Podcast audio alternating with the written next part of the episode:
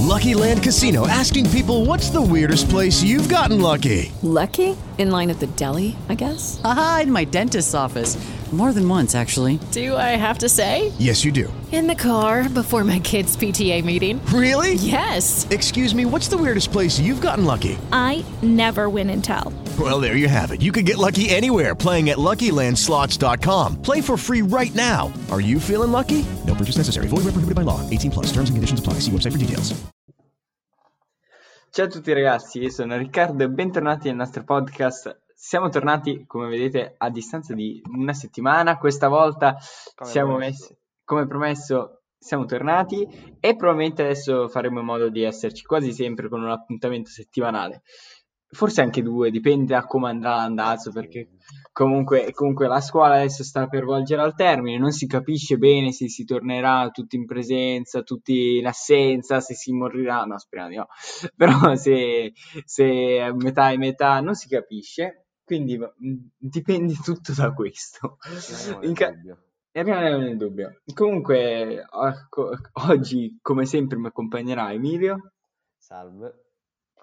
E oggi, come detto nel precedente podcast, parleremo di un argomento che è sempre stato attuale, cioè la religione, più in particolare, ovviamente, Fa incazzare i conservatori, si poteva dire. si può dire, si può dire. Noi in, in caso ci dissociamo, però si, si può dire. Comunque, ovviamente noi oggi parleremo più nel dettaglio della religione cattolica, della Chiesa cattolica e dell'ingerenza di quest'ultima con lo Stato. Perché? Perché ovviamente siamo in Italia e l'ingerenza del Vaticano si vede e si sente. Proprio partiamo proprio da questo punto, cioè partiamo da un, un punto abbastanza superficiale perché- per poi addentrarci un po' più nei prossimi minuti. Emi- Emilio, eh, te e o Emi, Emilio, ehm, te come vedi questa ingerenza? Cioè la noti magari in alcune notizie, in alcuni discorsi che non possono essere fatti troppo esplicitamente? Come, come vedi un po' la situazione in generale? Ma io noto una situazione che devo dire che eh, negli nell'ultimo periodo si fa sempre più sottile, cioè eh, devo dire che ultimamente ci sono delle notizie che vengono riportate con una eh, nonchalance rispetto alla presenza del Vaticano che prima forse non venivano, cioè sarebbero state ricalibrate, forse anche l'effetto del DDL ZAN, queste, eh, tutti questi movimenti, però noto proprio una trasformazione del racconto della, della politica e della, della legislazione, no? eh, rispetto al- alla presenza del Vaticano. Comunque è presente, basta pensare a certe figure politiche che portano il rosario e lo sventolano eh, nei propri comizi. Però eh, certo è sempre presente la presenza eh, dell'influenza cristiana, questa famosa cultura cristiana che noi ci portiamo dietro da non so quanti anni, da millenni. Però devo dire che ultimamente sto sperando in una, in una laicità dello Stato più, più forte, ancora più presente. Sì, esatto, anche perché comunque eh, purtroppo, ed è- sono dati di fatto questi, eh, oggettivamente eh, l'ingerenza del- mh, della religione in Italia è più presente che in altri stati, ma secondo me per un fattore storico, Anche perché geografico. comunque è geografico. Esatto, l'It- l'Italia è sempre stata il centro della Chiesa Cattolica. L'Italia è la sede della Chiesa Cattolica, lo è stata in passato, lo è adesso. Di conseguenza, diciamo, l'alone eh, di re- religiosità Del cristianesimo. ci ha sempre accompagnato. E poi eh, adesso facciamo una precisazione. Ovviamente noi non ci scriviamo contro la religione, assolutamente. Ah, ovvio, io posso dirlo di essere cattolico, voglio dire. Esatto, che- esatto. Ma Noi stiamo solo criticando, anzi, neanche criticando, stiamo facendo un punto alla situazione, dando delle nostre opinioni su come eh, effettivamente vi è un'ingerenza del Vaticano. Mm, questa cosa, secondo me, come hai detto benissimo te, si è sottigliata nell'ultimo periodo. Secondo me, con il- l'avvento del nuovo Papa. Cioè, Papa Francesco ha cambiato molto, ha cambiato le carte in tavola e adesso la Chiesa la vedo più aperta, più propensa al dialogo con le altre istituzioni e quindi sì, sì, dec- decisamente meglio. In passato invece eh, si faceva fatica a- ad avere un contatto diretto fra istituzioni politiche e Stato Vaticano e proprio quest'ultimo ha influenzato fortemente la nostra politica. Pensiamo ai vari... Ehm, alle varie riforme, eh, non so, sul divorzio, comunque eh, anche sulle, su tutte le droghe leggeri, sul, mh, mm, su queste cose qua.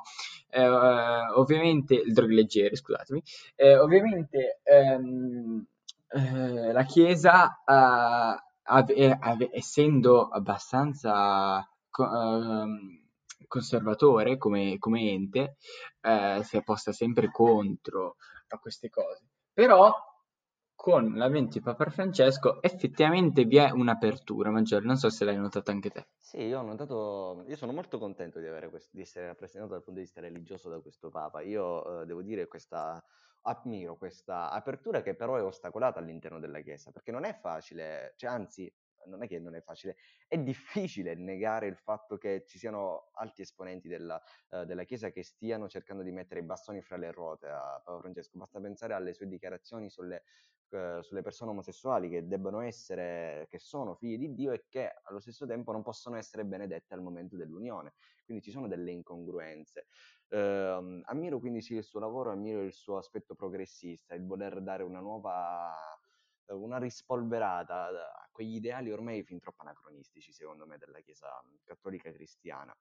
Eh, si è vista soprattutto la sua influenza, eh, secondo me, in questo periodo, ma eh, davanti agli occhi di tutti è il fatto che le chiese sono rimaste aperte mentre i teatri sono chiusi e non perché, cioè, alla fine, ehm, non perché esse siano un luogo dove il Covid eh, si eh, propaghi in modo minore, anzi, sono comunque un luogo di assembramento ma può essere evitato come può essere evitato anche nei teatri. Quindi in questi casi si fa vedere nost- il nostro uh, mancato laicismo. Non so se, se concordi.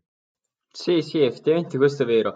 Poi la Chiesa ovviamente ha comunque un aspetto sociale molto importante, forse lo aveva più in passato che adesso, perché adesso, secondo me, la Chiesa, eh, comunque nelle grandi città, adesso magari nei paesini ancora più piccoli eh, c'è magari ancora questo aspetto, però nelle grandi città eh, ha perso eh, quell'aspetto di luogo eh, per incontrare altre persone, luogo per socializzare. Prima le chiese erano fondamentali per i ragazzi con, gli, con i loro oratori e tutte queste cose qua. Adesso si, sono un po' eh, la vita sociale si è staccata dalla Chiesa anche con l'avvento della globalizzazione, con l'espansione del, della globalizzazione, eh, si è un po' andati verso un'altra direzione. Ormai la Chiesa ha un, un sì, ha pur sempre un, um, un, significato di tipo sociale, ovviamente, ma ha, l'ha sempre di più di tipo religioso. Quindi effettivamente in Chiesa eh, vi è molta meno affluenza proprio per il fatto che la Chiesa adesso rappresenta praticamente solamente la religione. Se prima secondo me rappresentava anche un luogo per socializzare, al momento non è così. Però adesso, dopo queste riflessioni più o meno generali, eh, abbiamo pensato di rendere tutto su un piano più filosofico, parlando un po' di Locke, per poi agganciarci eh, su un discorso più o meno giuridico eh, proprio sulla laicità dello Stato. Quindi Amy, se vuoi eh, parlare adesso un po' del principio della laicità dello Stato, eh, parlato all'interno della lettera sulla tolleranza di Locke, fai proprio brevemente. Eh. Io naturalmente non sono né un filosofo né un, uno storico della filosofia, Locke affermava solamente che eh, garante lui delle libertà, eh, la Chiesa e lo Stato dovessero eh, prevedere due posizioni diverse all'interno della società. Un fedele non poteva, rime- cioè un, un individuo non può ehm, subordinare le proprie libertà alla propria fede, seppur comunque vi è legato. E quindi non può la uh, religione ridurre in schiavi del, degli individui attraverso le proprie regole. Basti pensare ad alcune delle religioni più restrittive, come può essere il, l'ebraismo oppure l'islamismo, con, loro, uh, co- con, i loro dogmi che hanno un forte impatto sui fedeli, no? perché sono delle vere e proprie regole da seguire, a differenza invece del cristianesimo che lascia più liberi da questo punto di vista. Sì, assolutamente. Diciamo che tra Chiesa e Stato Locke innalza un muro, cioè ehm, la Chiesa e lo Stato sono due enti separati e tali devono rimanere. Però attenzione, Locke lo fa per due motivi.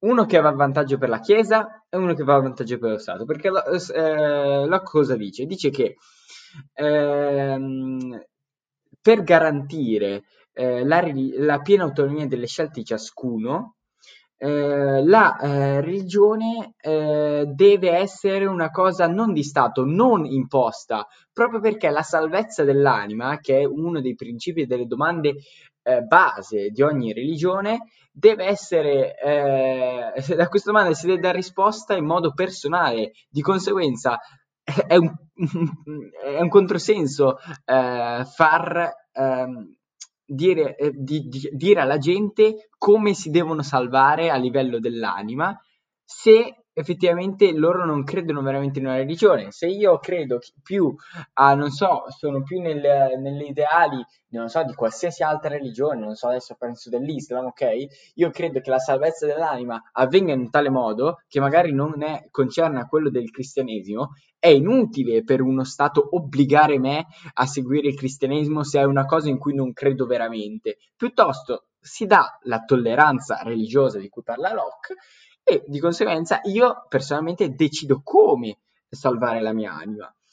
E allo stesso tempo, facendo così, cosa faccio? Garantisco l'uguaglianza di tutti i cittadini, perché tutti i cittadini eh, non, non, non, vi è discriminazione per coloro che non seguono la religione di Stato. Di conseguenza, anche davanti alla legge eh, si, si, crea proprio questa uguaglianza. La legge non dovrà più coincidere con i, i dogmi mh, religiosi.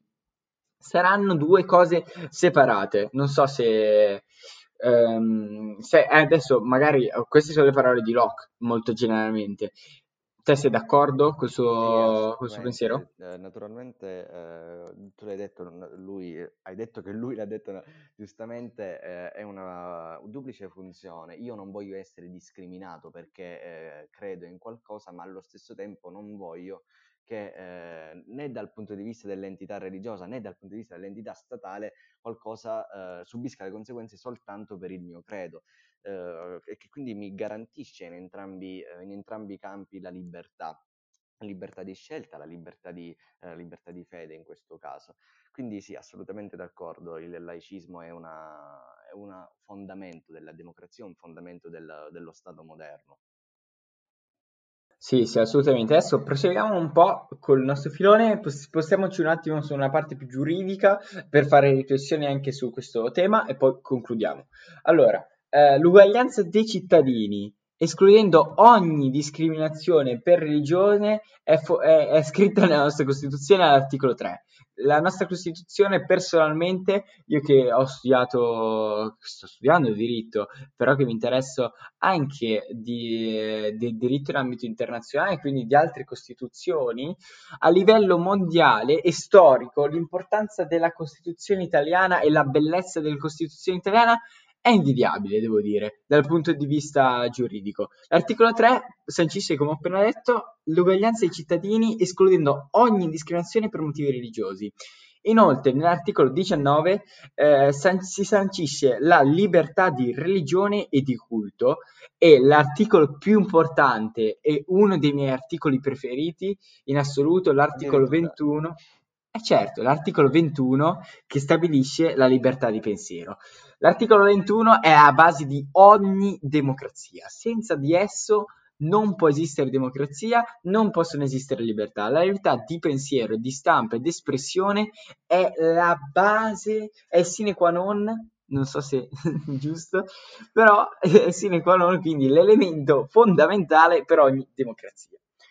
Ehm, Diciamo però che storicamente, in un periodo non bello per l'Italia, personalmente questa è la mia opinione, però credo che possa essere estesa a tantissime persone, questa è la mia opinione, in un momento non bello della storia italiana sono stati effettuati questi patti, i patti lateranensi.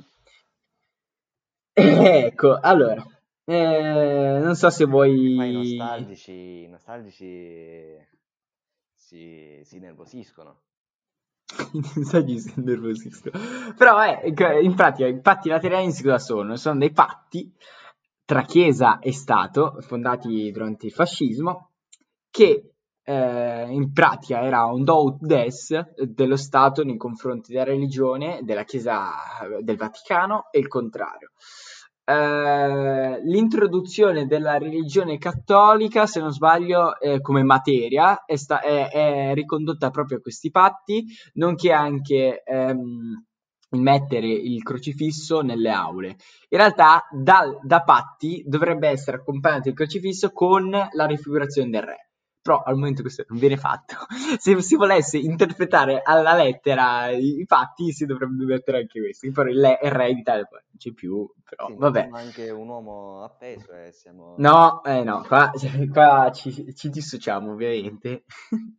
no, comunque, allora, eh, ovviamente la nostra Costituzione, come tutti sanno, nasce dai compromessi fra eh, la sinistra italiana e la destra italiana, mo- venendo da un momento di eh, profonda crisi per quanto riguarda la politica di destra in Europa, eh, nazismo, estrema destra in Europa, nazismo e fascismo. Diciamo che non sono stati dei momenti molto belli, eh, però fatto sta che da questo, da questa da questi diciamo confronto nasce anche l'articolo 7 della Costituzione italiana eh, che riconosce ovviamente il, il, il, ruolo primario svolto nella storia italiana della Chiesa eh, cattolica eh, e eh, stabilisce inoltre che i rapporti fra Stato e Chiesa sono regolamentati dai patti lateranensi del 29. Sì, io direi che è inutile negare il fatto che la Chiesa in, in Italia soprattutto abbia contribuito alla nascita, alla storia del nostro paese. Se non fosse stato per la Chiesa, probabilmente eh, una enorme percentuale della nostra arte, della nostra cultura mancherebbe, quindi è inutile negare la sua partecipazione. Tuttavia, tuttavia ci sono delle cose, ci sono delle eh, dinamiche che col tempo inevitabilmente cambiano e che quindi devono essere modificate, come nel caso dei patti lateranensi. E perché? Continua. Esatto, perché, perché semplicemente, eh, allora, personalmente credo che i patti lateranensi minino il, l'essere laico della, di uno Stato. Perché? In questo caso dell'Italia. Perché? Perché l'articolo 1 proprio dei patti lateranensi cosa dice? Dice che la, l'unica religione di Stato deve essere la, eh, quella cattolica. E ciò è un po' un controsenso, se poi letto, letta la Costituzione in tutto il suo contesto. Eh, quindi, secondo me, ehm, è, è, è, stato un errore che però ovviamente non secondo me, ma secondo tantissimi giuristi, anche filosofi, per esempio Benedetto Croce, ehm, hanno criticato fortemente questa scelta. Eh, però arriviamo al... errore, boh, non lo sapremo. Eh... No, non so. Sì, però arriviamo all'ultimo articolo, l'articolo 8, eh, che compensa, diciamo, il privilegio a, eh, concesso al cattolicesimo. Infatti, l'articolo 8 afferma che tutte le confessioni religiose sono ugualmente libere davanti alla legge. Di conseguenza, diciamo, si è fatto un articolo 7 dove si ehm, è molto ambiguo su fatti lateranensi e poi si compensa con l'8. Però credo che adesso finiamo con questa riflessione. Al momento in Italia venga garantita la, la libertà di religione alla fine, però, però si strizza l'occhio sempre alla, alla, Chiesa Cattolica, anche, poi adesso ti lascio fare questa ultima riflessione, anche per fattori di tipo economico, secondo sì, me. Sì, sì, perché non so se tutti lo sanno, forse l'avevamo già accennato in un, in un podcast, che il 2 per 1000, mi sembra, eh, nella cartella, durante la dichiarazione dei redditi, se non viene specificato, va automaticamente alla Chiesa cattolica. Questo naturalmente fa sorgere un po' il dubbio, anche perché vedo uh, coerentemente con la Costituzione, cioè penso che più coerentemente con la Costituzione dovrebbe andare automaticamente allo Stato piuttosto che ad una uh, istituzione religiosa di cui magari non si è nemmeno fedeli. Però rimaniamo comunque in buona fede, vogliamo pensare che la Chiesa abbia bisogno di quel 2 per 1000. Sì, esatto. Comunque, per ragioni di cronaca, cito eh, ul- le ultime due date molto importanti per, per, cui siamo arrivati ad avere questa tolleranza e libertà religiosa.